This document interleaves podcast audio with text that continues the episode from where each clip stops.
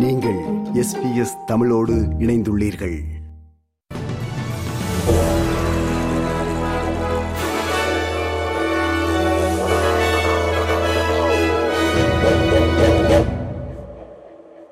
நேயர்கள் அனைவருக்கும் வணக்கம். இன்று நவம்பர் மாதம் இரண்டாம் தேதி வியாழக்கிழமை. எஸ்பிஎஸ் தமிழ் ஒலிபரப்பு வழங்கும் செய்திகள். வாசிப்பவர் ரைசல். காசாவில் இஸ்ரேல் நடத்தி வரும் தாக்குதல் தொடர்கிறது. இந்த பின்னணியில் காசாவில் சிக்கியிருக்கும் வெளிநாட்டவர்களை அங்கிருந்து பாதுகாப்பாக வெளியேற்ற முயற்சிகள் மேற்கொள்ளப்பட்டு வருகின்றன. இது தொடர்பாக எகிப்து இஸ்ரேல் அமெரிக்கா ஹாமாஸோடு கத்தார் நாடு முன்னெடுத்து வரும் மத்தியஸ்த முயற்சியால் வெளிநாட்டவர்களில் சுமார் முன்னூற்றி இருபது பேர் பத்திரமாக காசாவிலிருந்து எகிப்து வந்து அங்கிருந்து வெளியேற இந்த தரப்புகள் ஒத்துக்கொண்டுள்ளன. இந்த ஏற்பாட்டின் பின்னணியில் இருபது ஆஸ்திரேலிய மக்கள் காசா எகிப்தின் ரஃபா பாதை வழியே எகிப்து வந்தடைந்துள்ளார்கள்.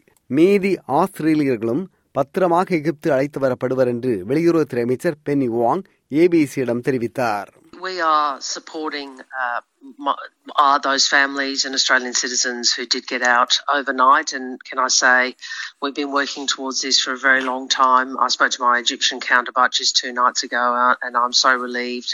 We have uh, seen some Australians able to leave. Uh, a lot of work in the international community to open the Rafah crossing up to enable people to go from Gaza to Egypt, but there is a lot more to do.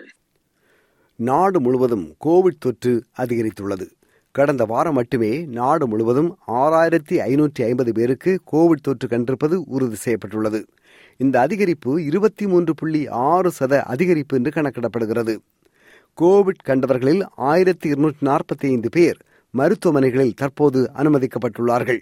New south Wales மாநிலத்தில் குறிப்பாக சிட்னியில் Covid எண்ணிக்கை அதிகரிப்பதால் December மாதம் Covid பரவல் எண்ணிக்கை கணிசமாக உயர்ந்து கிறிஸ்துமஸ் விடுமுறை காலத்தில் மக்கள் மாஸ்க் முகக்கவசம் அணிவது அவசியமாகலாம் என்று நியூ சவுத்வேல்ஸ் ஹெல்த்தின் பரவல் நோய் மைய இயக்குநர் டாக்டர் கிறிஸ்டின் சால்வி ஏபிசியிடம் பேசும்போது மக்களை எச்சரித்தார்.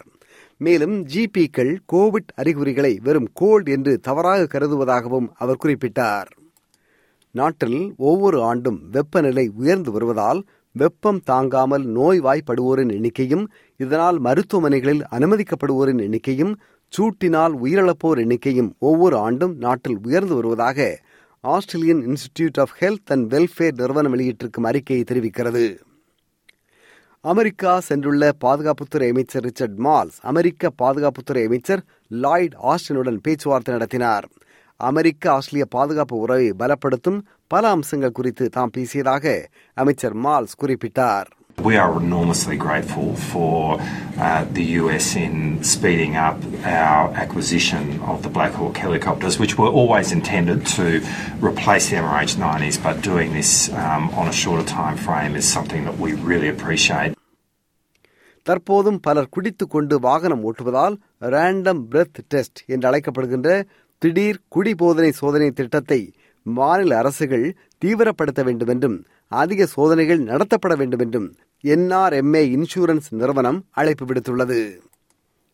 பயங்கரவாதி என்று தீர்ப்பளிக்கப்பட்டு சிறையில் உள்ள அப்துல் நேசர் பென்பிரிகா என்பவரை அரசு அவரது தண்டனை காலம் இந்த ஆண்டின் இறுதியில் நிறைவு பெறுவதால் அவரை சிறையிலிருந்து நிபந்தனைகளுடன் விடுதலை செய்ய அரசு ஆலோசிப்பதாக நியூஸ் நைன் செய்தி தெரிவிக்கிறது.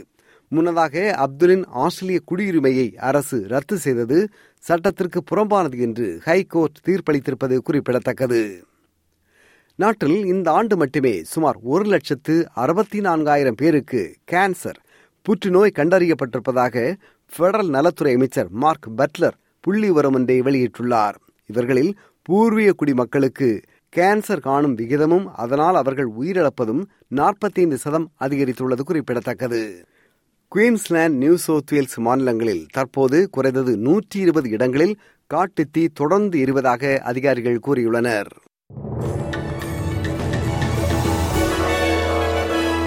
இத்துடன் எஸ்பிஎஸ் தமிழ் ஒலிபரப்பு வழங்கிய செய்தி நிறைவு பெறுகிறது.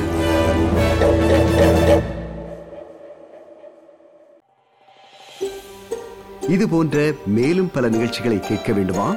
Apple podcast Google podcast Spotify என்று பாட்காஸ்ட் கிடைக்கும் பல வழிகளில் நீங்கள் நிகழ்ச்சிகளை கேட்கலாம்.